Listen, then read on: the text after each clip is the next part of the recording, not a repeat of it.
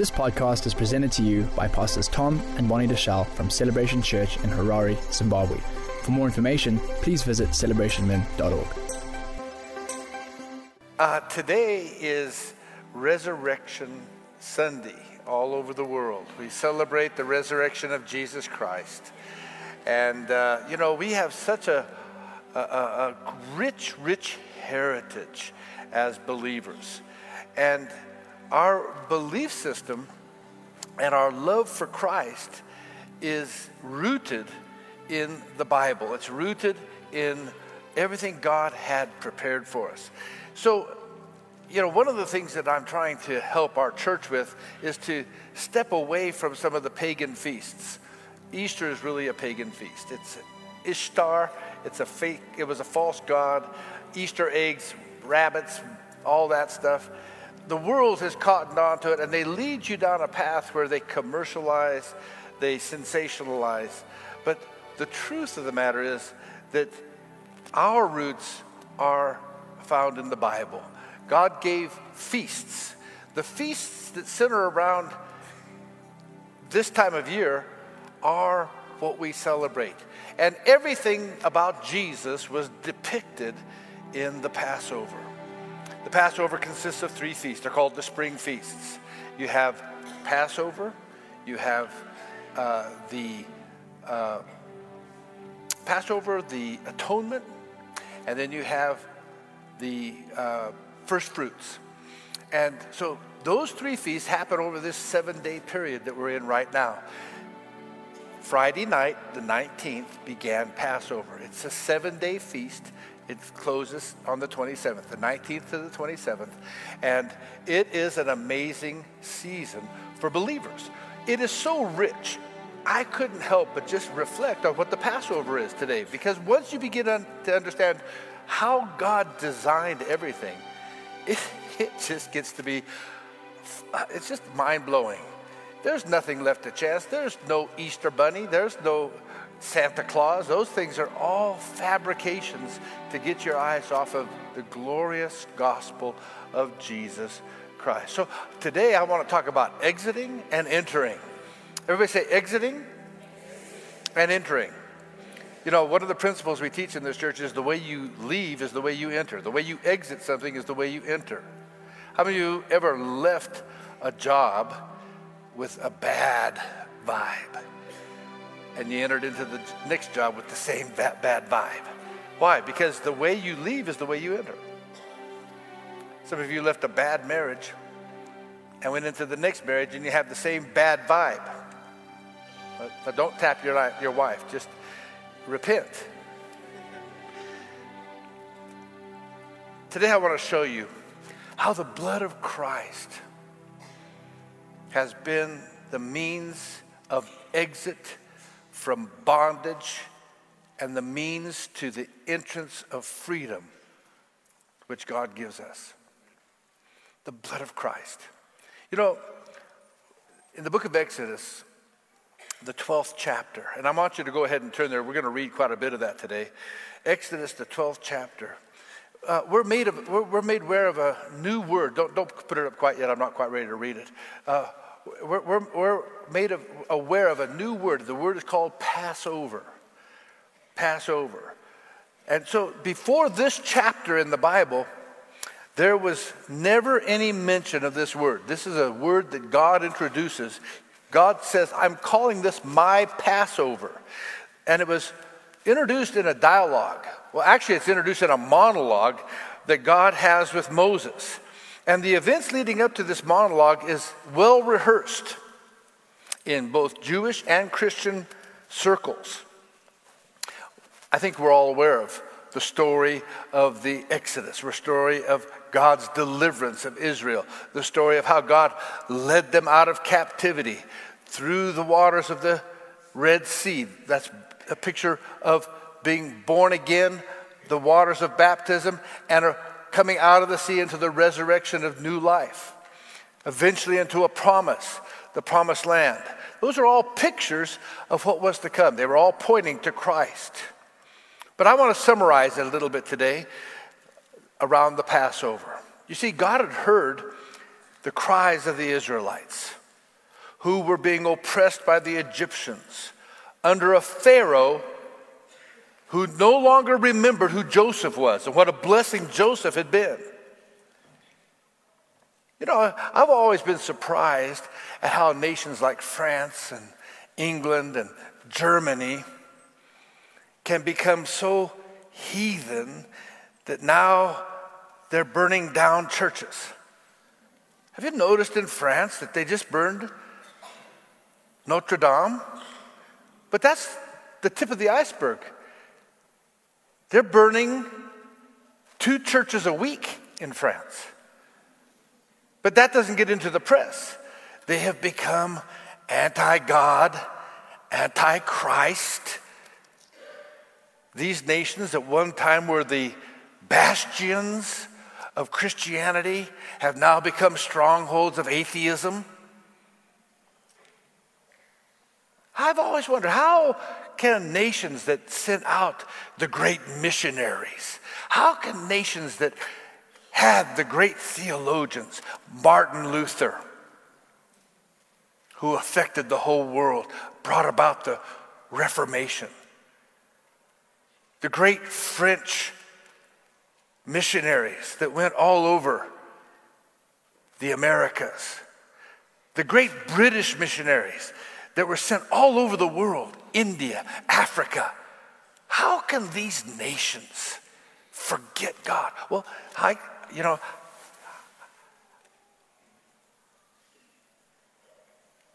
how could Egypt, the Egyptians, forget Joseph? How could they ever forget him? He saved their nation. But you know, it's amazing. four hundred years, nobody remembers anything.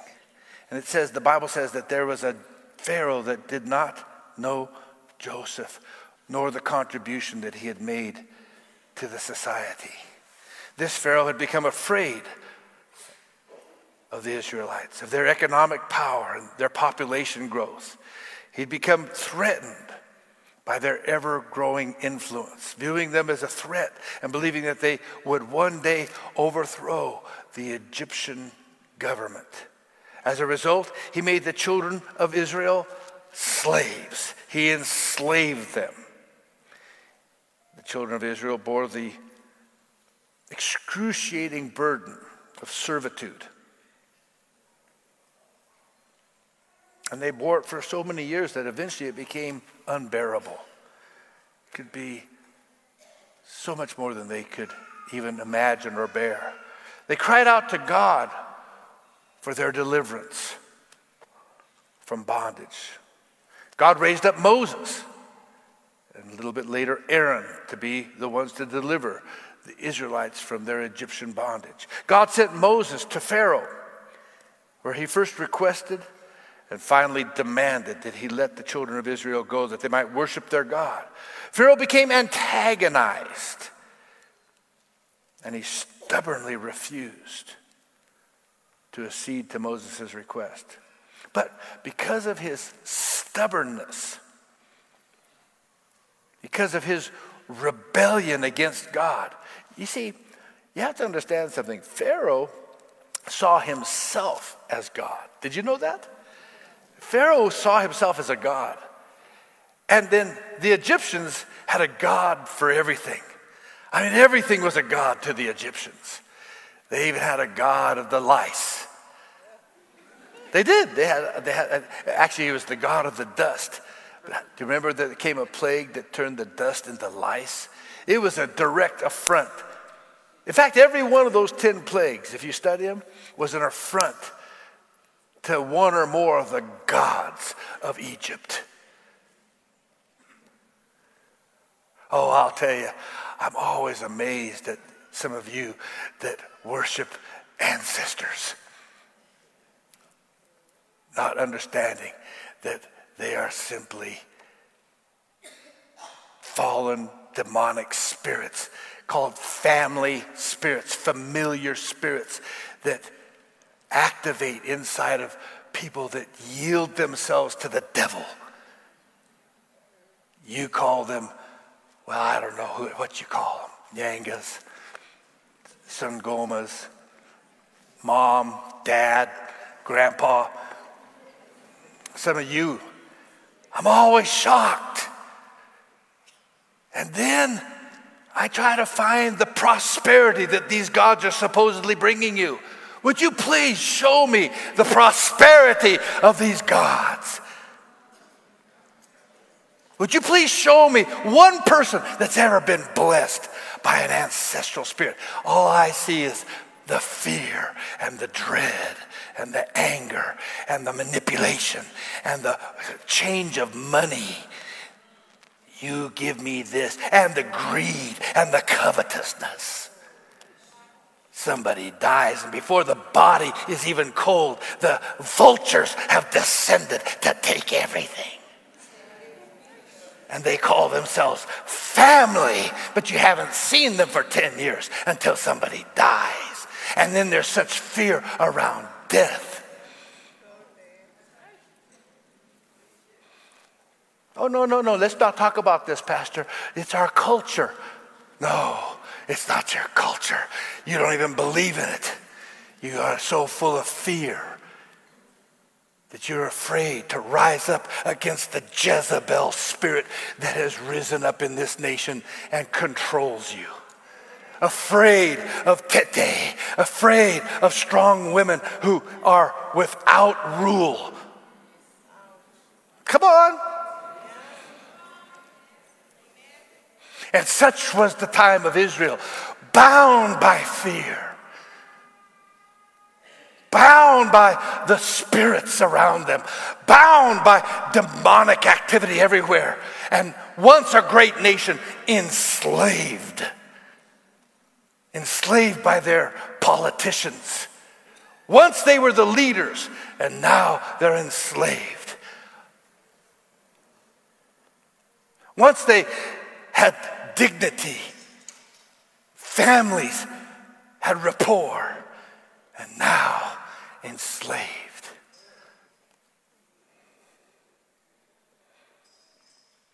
This man became so stubborn,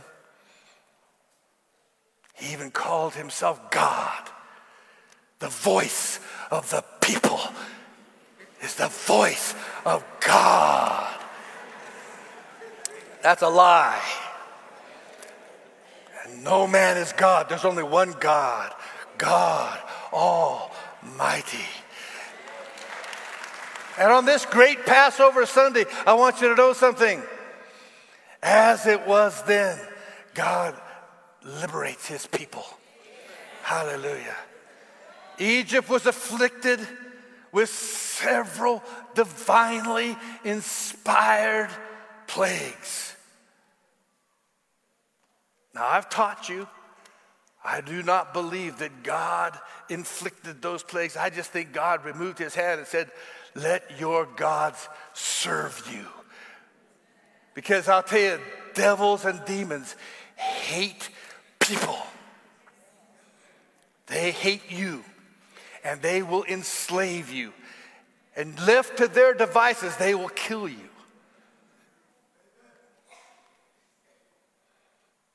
The final plague was death of all the firstborn of Egypt that were not under the blood of the sacrificed lamb. So our discourse finds itself here in the book of Exodus. And I'd like to just read verses one, I think, I don't know how far I go, but I go quite far. And let's just go ahead and read. Exodus one. Now you can put the scriptures up. I'm ready for them. Now you can put the, there you go, oh, one through seventeen, okay? It says, and the Lord spake unto Moses and Aaron in the land of Egypt, saying, this month, everybody say, this month. This month. This month shall be unto you the beginning of months. It shall be the first month of the year to you. How many of you know the Egyptian calendar, or the, the Israelite calendar? This is the first month of the new year of the spiritual calendar. Now, in about October, we're going to come in at, what is it, Yom Kippur? Uh, I think we the, the new calendar begins. Uh, when is it? Rosh Hashanah. Rosh Hashanah is New Year, Jewish New Year. Yeah, not uh, yeah. Rosh Hashanah. We'll come into the New Year. That's their, you know, it's kind of like the school year and the business year and then the Gregorian calendar. We have different years. They start. It's the same kind of thing, okay? But that's kind of where we're at here. So he says, this is the first month of the year to you. Speak ye unto all the congregation of Israel, saying, in the tenth day of this month, they shall take unto them every man a lamb according to the house of their fathers, a lamb for a house. And if the household is too little for the lamb, tell him and his neighbor next unto his house to take it according to the number of the souls. Every man according to his eating shall make you your count for the lamb. You shall be, your lamb shall be without blemish. Now that's important. The lamb shall be without blemish, a male of the first year. He shall take it from the sheep or from the goats, and he shall keep it up until the fourteenth day of the same month. And the whole assembly of the congregation of Israel shall kill it in the evening, and they shall take the blood and strike it on the two sides of the doorpost, of the, of the posts, and on the upper door of the house, upper doorpost of the houses, wherein they shall eat it. Whew, it's getting smaller. That's why I put it up there so I could read it. Can you read that?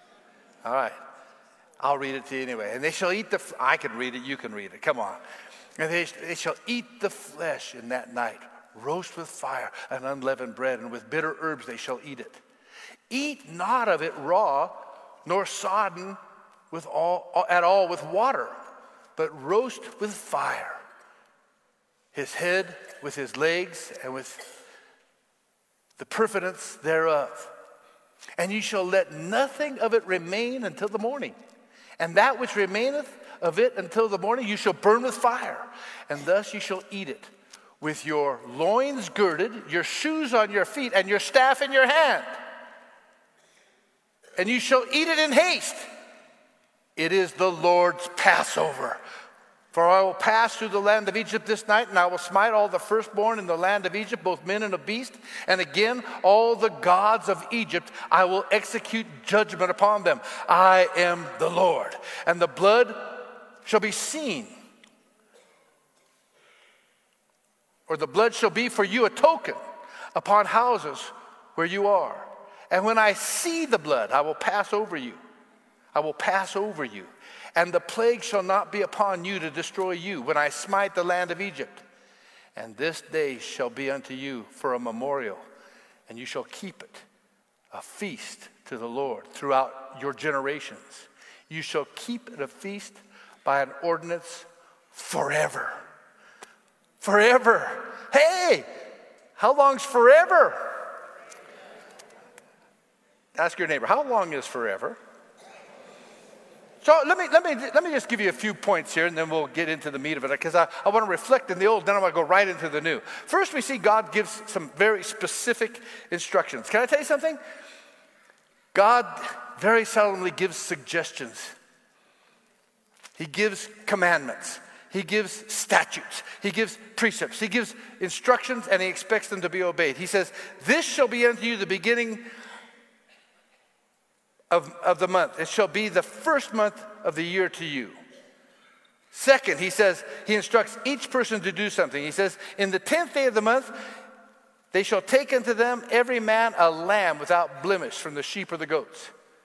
A lamb without blemish. Third, he says, he instructs what's to be done with the lamb. The whole congregation of Israel shall kill it in the evening, and shall take the blood and strike it on the two sides of the posts and on the upper door, wherein they shall eat it. So the house that you're living in, the house that you're staying in, you're to take the blood with hyssop, which is, if you ever come to Israel, you'll see the hyssop bush. You dip it, and you strike the lintel above and the two doorposts. The lintel above and the two doorposts. It's a picture. It's a picture of something yet to come.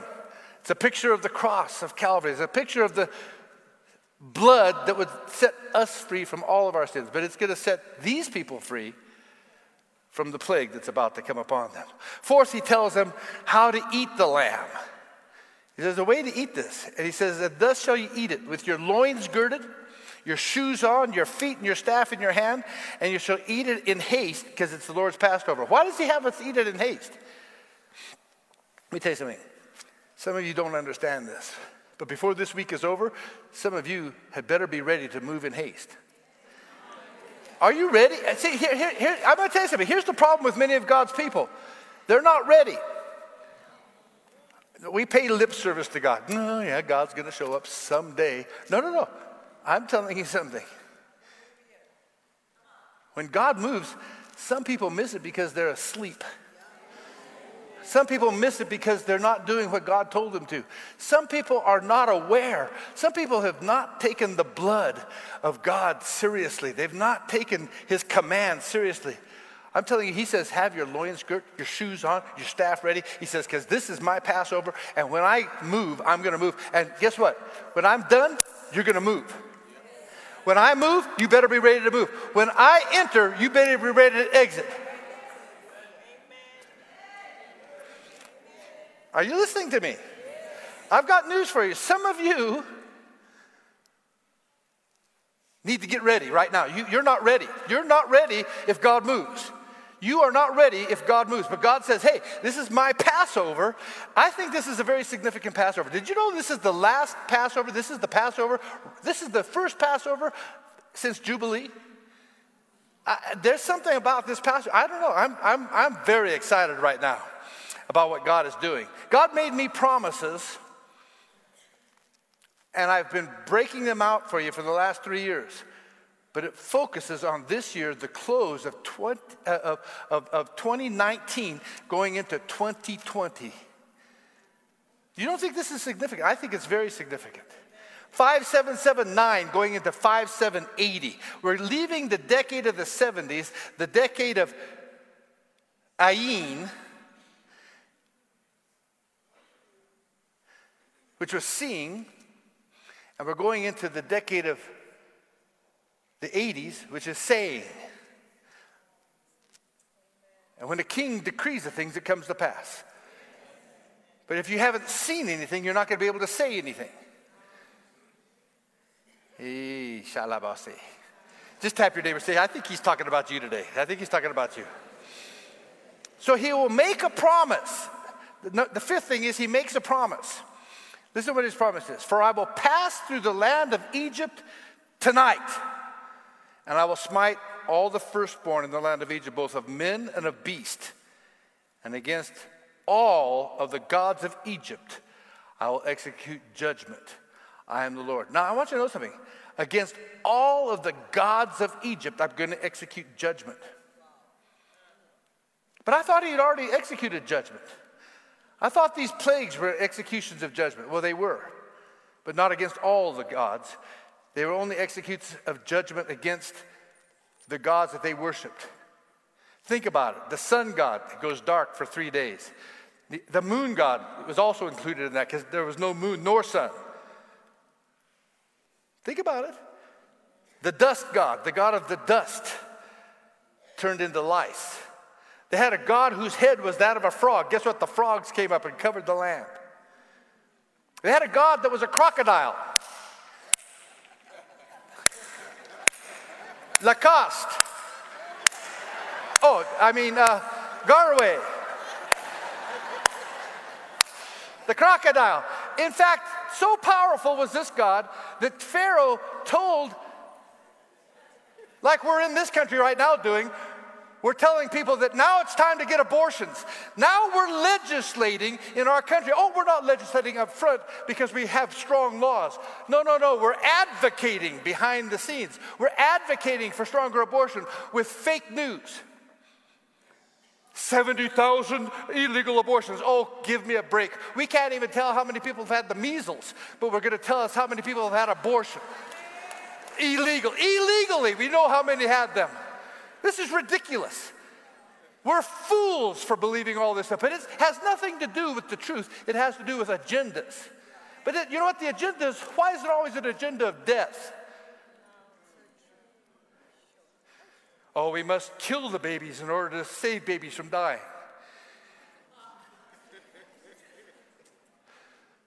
We must legalize abortion so that we can save babies from dying. Oh, really? I don't think that's quite right. But you see, When you have false gods, when you serve false gods, it always leads to death of one sort or another. It would never take the high ground and say, hey, listen, all life is valuable. And even these little girls that have had these babies or have been impregnated, we as a community, we as a nation will take those babies. We'll adopt them. We'll take care of them. No, no, no. It's too inconvenient. Such it was in the time of Egypt. Because of the fear of overpopulation, because we all know God could never take care of a big population. We have to figure it out. Science has to figure it out, not God. We denounce God in the name of science and we kill each other. We kill, so who's going to make the decision of who kills who? Oh, I think when you get to a certain age, we should euthanize, euthanize you. It's coming. Ah, you know, these people, the mentally retarded, the, the mentally dis- unstable, they're not worth keeping around. Oh, really? And who made you God? Let me tell you something. Some of the greatest love I've ever seen is families that have grown up with somebody who is physically or mentally handicapped, and they learned how to love. They learned that life was a lot more than appearances, but it was about something that happens at the level of soul. But no, no, we don't want anything that doesn't look perfect. We want the Barbie doll world. We want the the, the Kanye West look popular. What, what? Come on, guys, what are we talking about? So they would have the babies of the Israelites thrown into the river to serve and feed the crocodile god. Life became cheap. Except for the Israelites, the Bible says that the midwives, they wouldn't let anybody know that they gave birth. When they, when they were questioned, they said, these, these Israelite women aren't like Egyptian women. Boy, they just pop those babies out before we get there. They're already born. But many people aborted their babies. They gave their babies to the gods under duress, under fear, for all kinds of wrong reasons. He says, tonight, this day, I will pass over you, and the plague shall not be upon you to destroy you when I smite the land of Egypt. I'll tell you, it's important for us to note something. I want you to know something. Almighty God is omniscient, omnipotent, omnipotent, and omnipresent. This means he knows all things, he's everywhere at the same time, and he's all-powerful. The blood on the doorpost wasn't for God to know where the Israelites were. He knew where they were. It was a point of contact for the Israelites' faith and obedience, as well as a sign that would not allow the death angel to touch the houses under the seal of the blood. We know that this whole episode pointed to the work which Christ would perform in the redemption of mankind by the shedding of his blood on Calvary.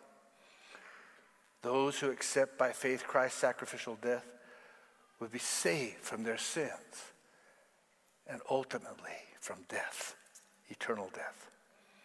You see, the children of Israel, they were in physical bondage. They were literally slaves. They had to give tribute or taxes to the Egyptian government. They had to work as slaves to build the great monuments that you can go and see today. This government had become tyrannical, it had become abusive, held no regard for human rights. As I said earlier, abortion of lives was the order of the day. This kind of repressive behavior is likened to that which you and I experience. We all experienced before we were saved. Before we were born again, we were bound in our sins. We were bound in heinous acts. We were bound in guilt and shame. We were bound in things that we couldn't control. Some of us are still bound.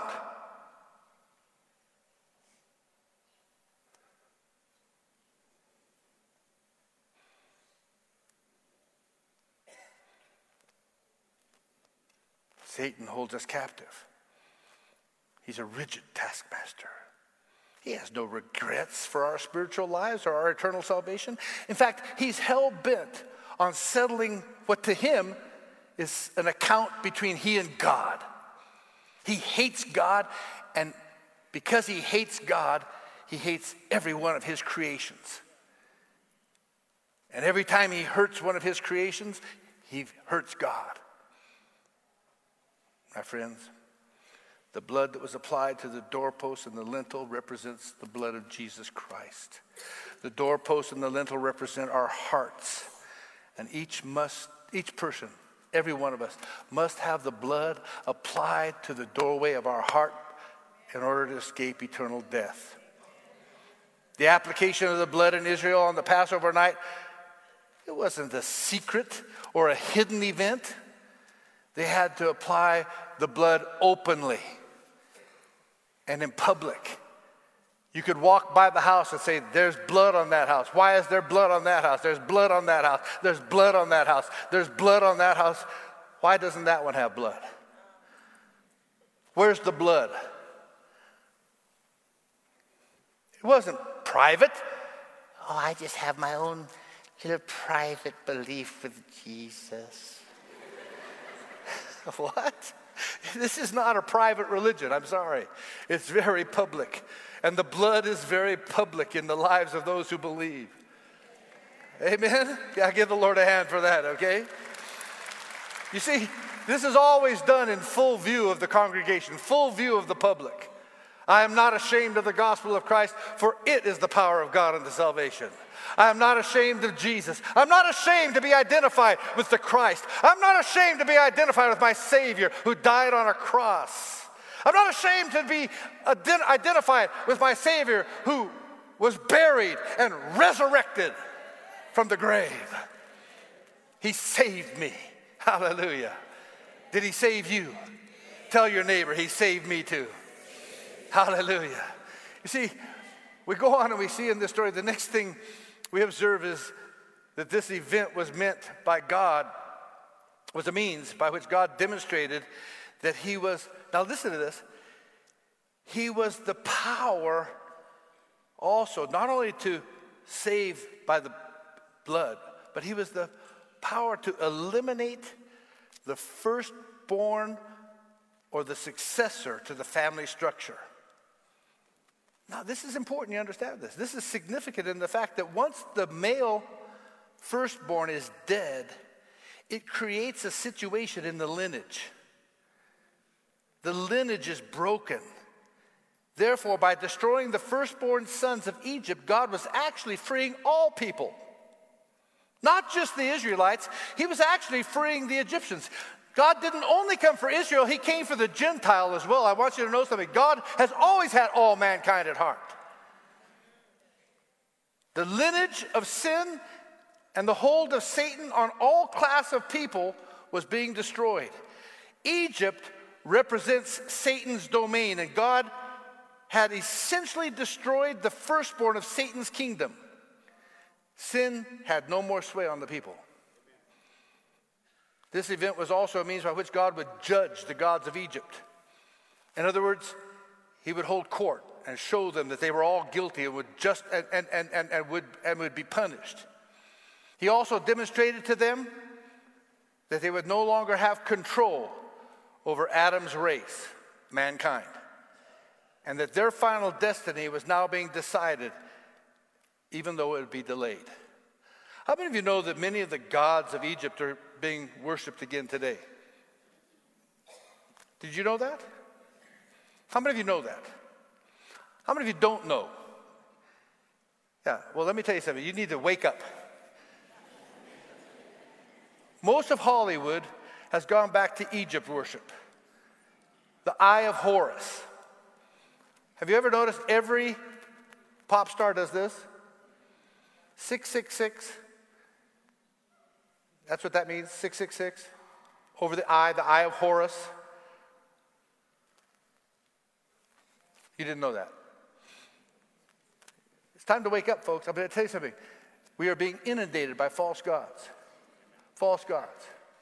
The third eye, the triangle with the eye in it, the third eye in your forehead, the opening of the third eye, that's all Egyptian. It's all false gods.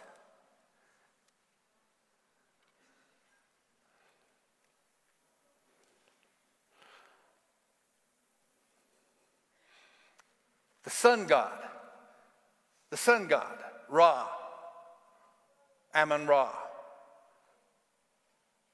which has been sun worship throughout all of history, infiltrated the church, infiltrated the Catholic Church. They simply took all the gods of Rome and turned them into saints. They took all the statues of the gods of Rome with all the sun rays out of their head and said, oh, well, let's call that one Peter, and we'll call, it, he's really Zeus, and we'll call this one Mercury, but we'll call him somebody else, and Hermes, and all these different things. They just renamed them, and they have them all over, and then they kind of syncretized Mithraism and Christianity all at the same, and kind of let paganism come sweeping into the church. And guess what? It just gets worse and worse and worse, to where, as believers today, there are some people that can't distinguish what Jesus did for them and what their self-help gospel is doing for them.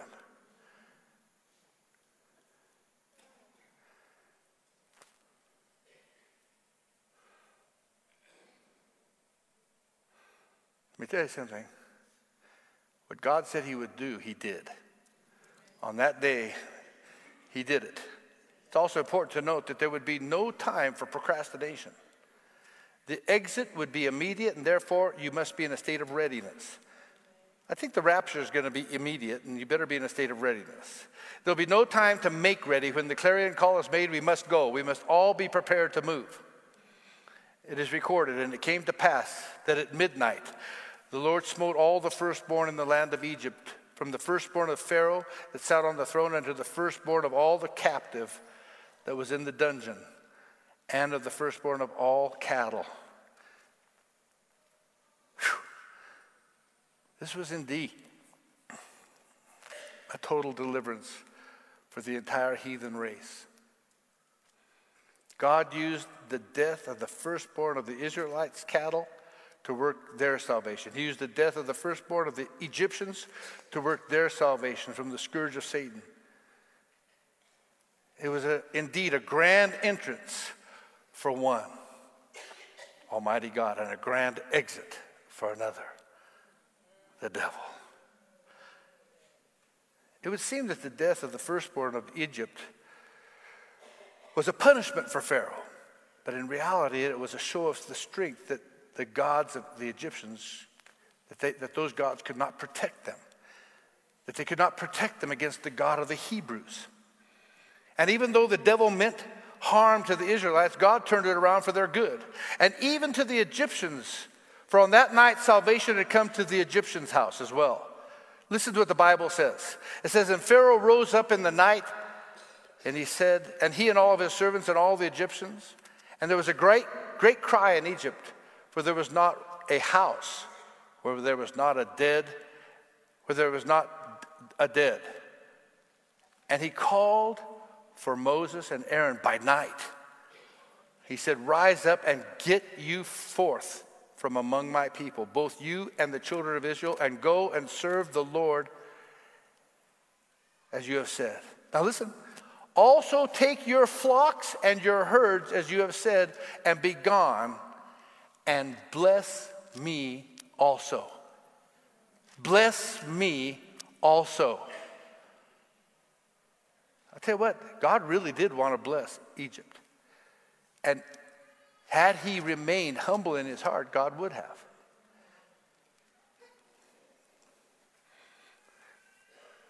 Let me just take a minute. I'll close with this. Let me just reflect how this plays out in the New Testament. You ready to look at a bunch of scriptures? This is, this is so glorious. This is what we're celebrating today. The death angel. The devil. The machinations of witchcraft. The entanglements of witchcraft in your family. Jesus came to set you free. Jesus came to untie all bondage. John nineteen, fourteen through eighteen says this, and it was the preparation of the Passover, and about the sixth hour, he said to the Jews, behold your king. But they cried out, away with him, away with him, and crucify him. Pilate said unto them, shall I crucify your king? The chief priests answered, we have no king but Caesar. Our politicians are king. Then delivered he them, then he then delivered he therefore unto them to be crucified. And they took Jesus and they led him away. And he bearing his cross went forth into a place called the place of the skull, which is called in Hebrew Golgotha. When they crucified it, there they crucified it with two other men on either side, one on, on, on either side, one and Jesus on the, in the midst. You see, the children of Israel were in bondage. So God sends the pledges to set his people free. Your lamb shall be without blemish. A male, Exodus says, a male from the first year shall be taken from the sheep or the goats. You shall keep it for fourteen until the fourteenth day of the same month. And the whole assembly of the congregation of Israel shall kill it in the evening.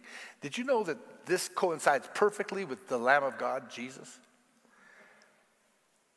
Then Moses called for the elders of Israel, saying to them, draw out, take a lamb according to your family, and kill the Passover. And you shall take a bunch of hyssop and dip it into the blood that it's in the basin, and strike the lintel of the two sides of the post of the house in the basin. And none of you shall go out of the door of the house until the morning, for the Lord will pass through and smite the Egyptians.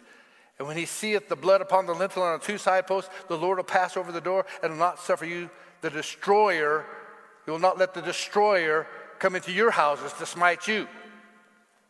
Don't invite the destroyer into your house. Keep the blood over your doorposts. Don't keep inviting the witch doctors into your house. Keep the blood over your doorposts. Don't keep going back on six days a week to your traditions and keep, no, no, stay in the blood. Stay under the blood seven days a week. Let the blood have its place. What does God desire for the Passover? Hebrews nine twenty-two. And almost all things are by law purged with blood. And without shedding of blood, there is no remission. Here's what God desires. He desires a blood sacrifice.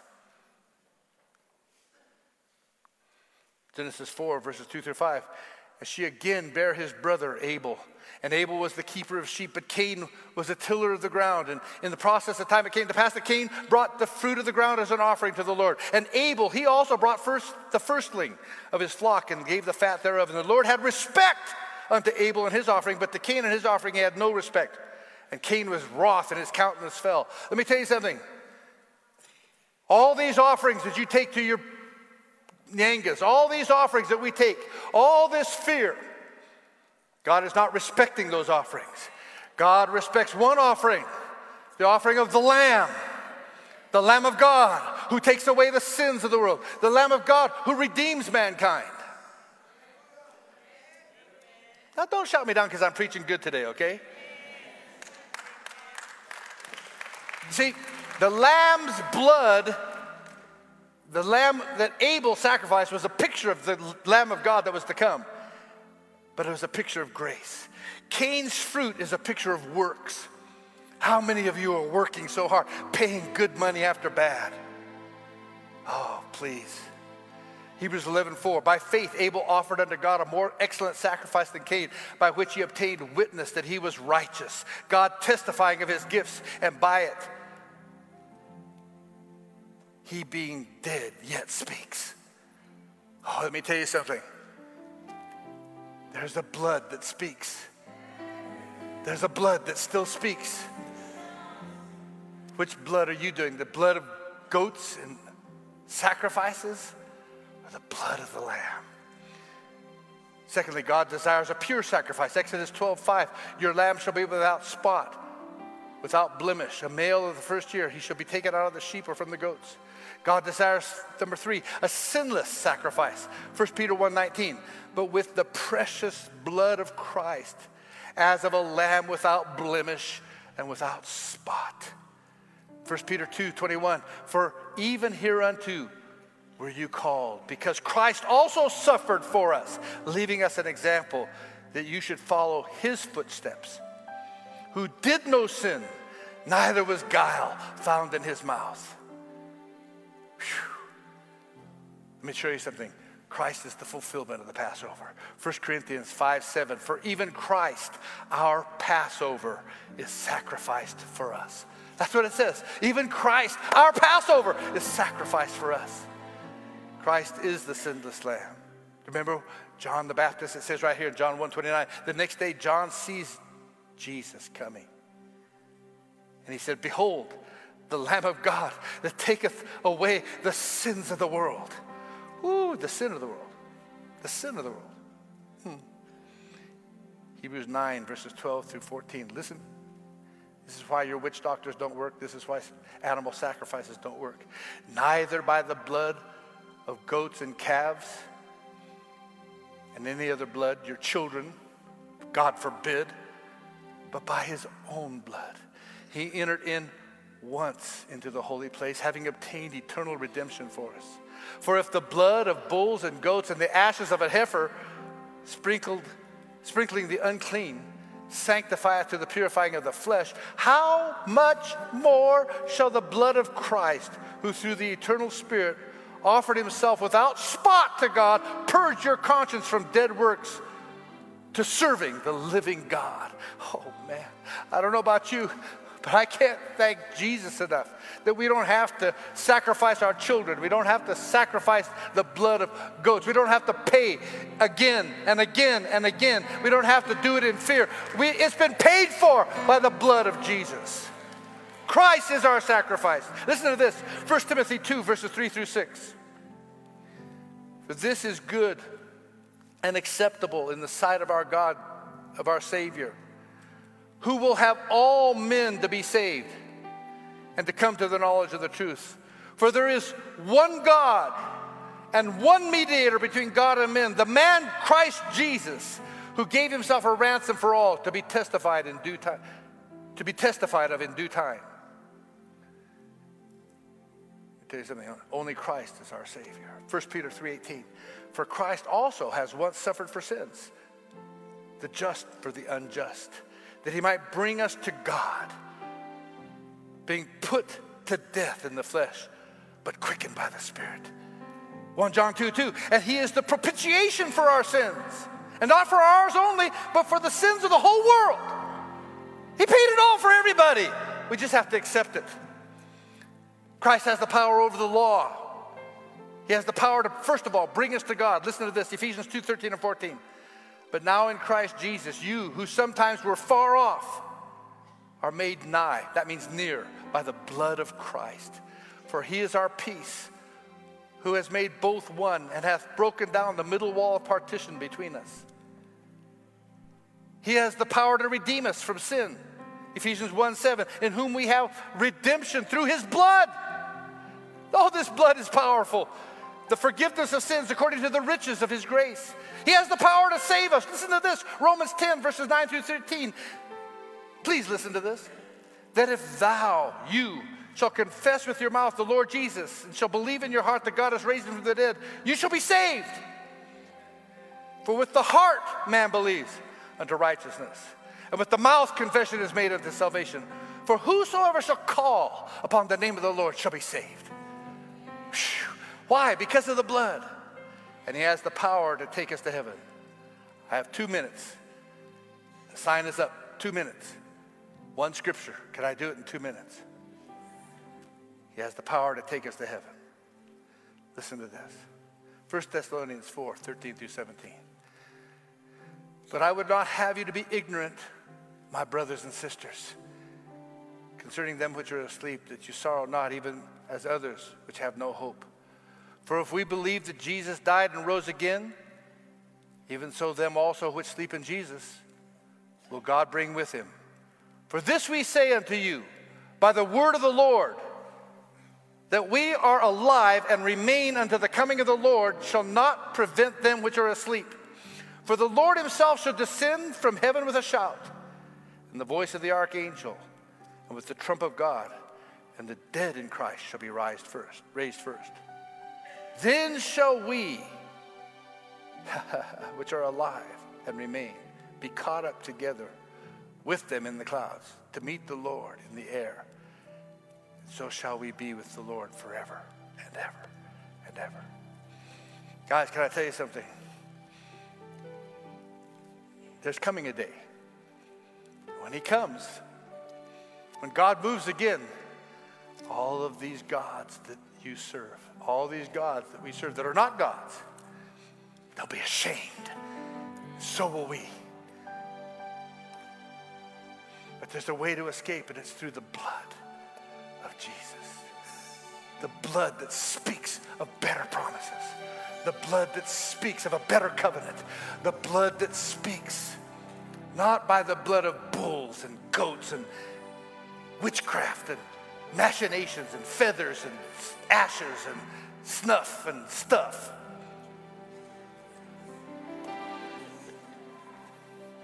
Maybe that's the title of the message, Snuff and Stuff. No, no, no. We have the blood of Jesus.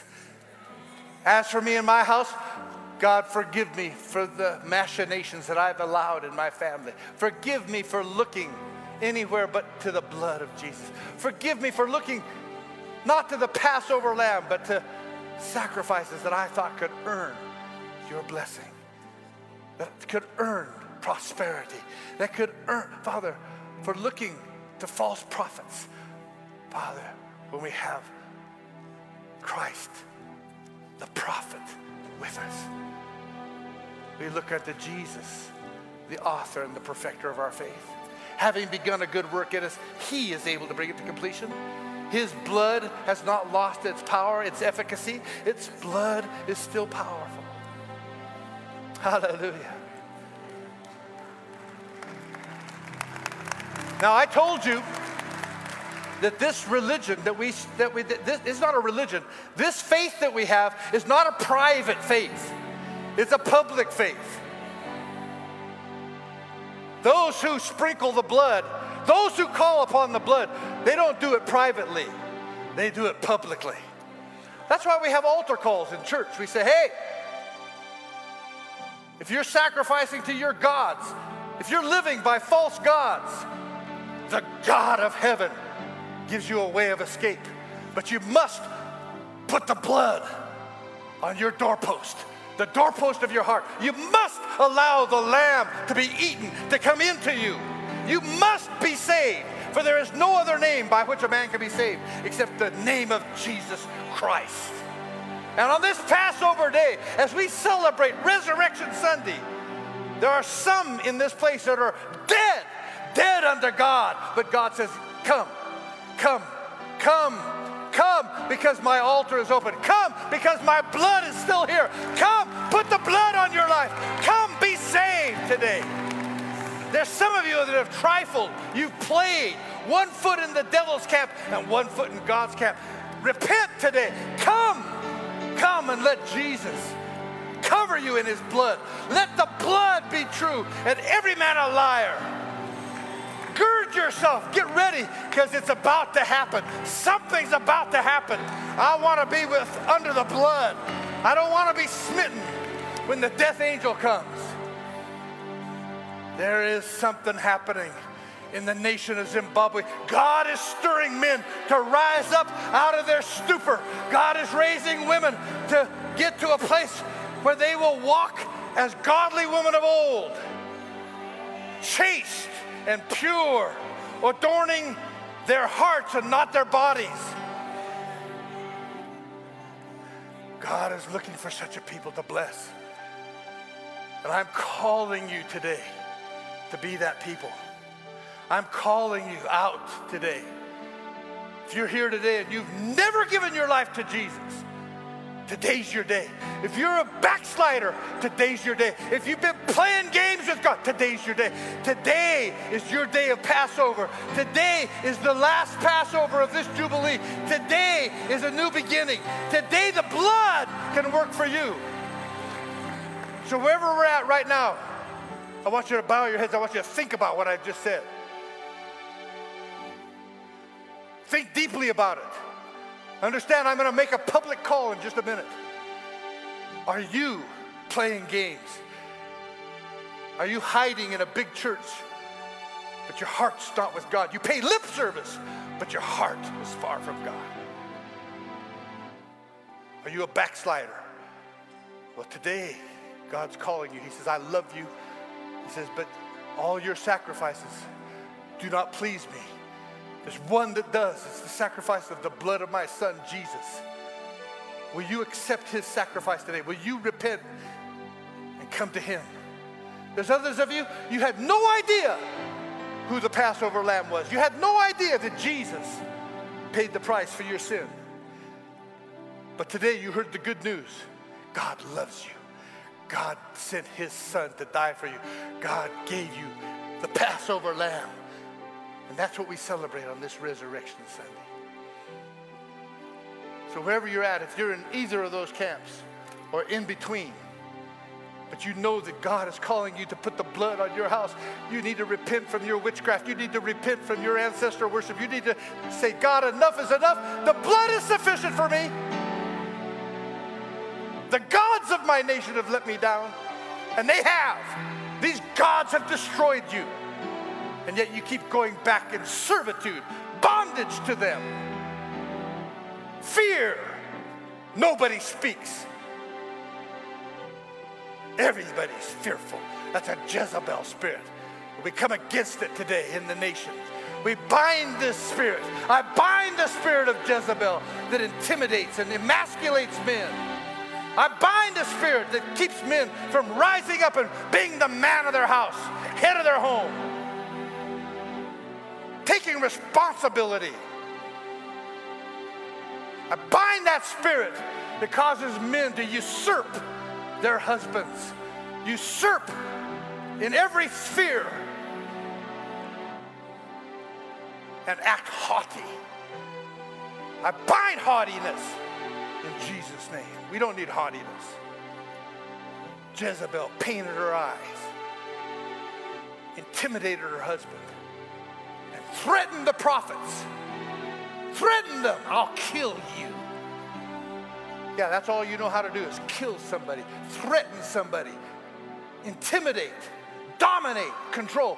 That's Jezebel. Jezebel. It's wrong. It's a spirit. I'm not mad at a person. I'm mad at the spirit. I love you, but you may be operating Jezebelically. Are you listening to me today? It's a message of deliverance. It's a message of freedom. With your head bowed and your eyes open, if you need Jesus today, if you need this blood, if you need your Passover, raise your hand right now and say, God, I need the Passover. I need to get out from under this bondage. I need to get out from under this. I'm tired of being bound. I need to be born again. I see your hand, I see your hand, I see your hand. Raise the hand, raise your hand. I need to be free. I'm tired of it. Tired of it. I see your hands. They're going up everywhere. I know what I'm talking about. I didn't just get this message in a moment. This is God's message to his people. This is God's message to your nation, our nation. God set us free. God, take us. God, help us. God, break this off of our church, oh God. Break it off of this church, I pray, oh God. Break our hearts, oh God. Help us to rend our hearts. Help us to rend our hearts today, Lord. God, please, oh God, forgive your people. Forgive me, oh God. Have mercy on us. Have mercy on us, Lord. Have mercy on us. Send us, oh God. Let us receive your Passover today. Let us receive your Passover today. Oh, we receive your Passover today. Pass over us. Pass over us. Don't count us among the unrighteous. Don't count us among the sinners, Lord. Oh, God. Forgive us today. Forgive us today. Forgive your people. Heal your land. Heal your land, God. Heal us. Heal us. Oh, dear God. Have mercy on us. Have mercy on us. Hear our intercession today. Father, forgive your people. Father, forgive us for being double-minded. Forgive us for being compromised. Forgive us for looking everywhere but the Lamb, everywhere but you. You paid the full price for us. Forgive us, I pray. Forgive us. Forgive us, oh God. I'd like you all to stand wherever you're at. Wherever you're at, I'd like you to stand. God, hear our intercession. Oh, if you need to be at this altar, get out of your seat. God, I pray God has mercy on us.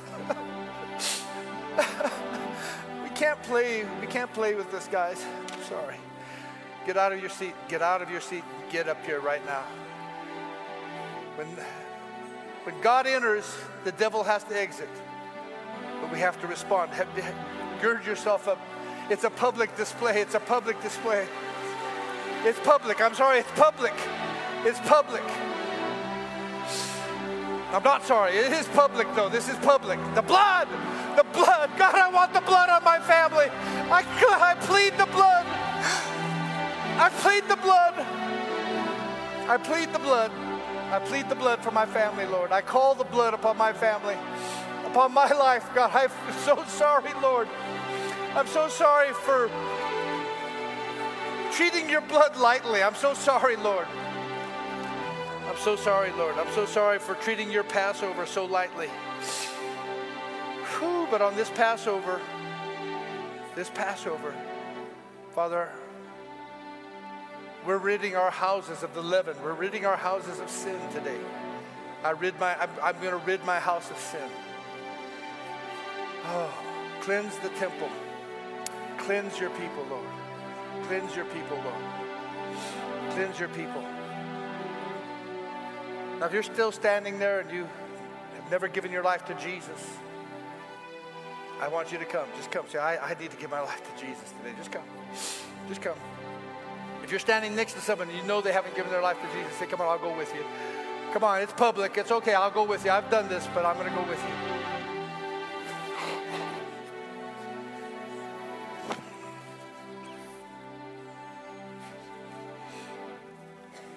This is a sacred and a holy moment, I can tell you right now. This is a sacred and a holy moment. We serve a holy God. We serve a holy God.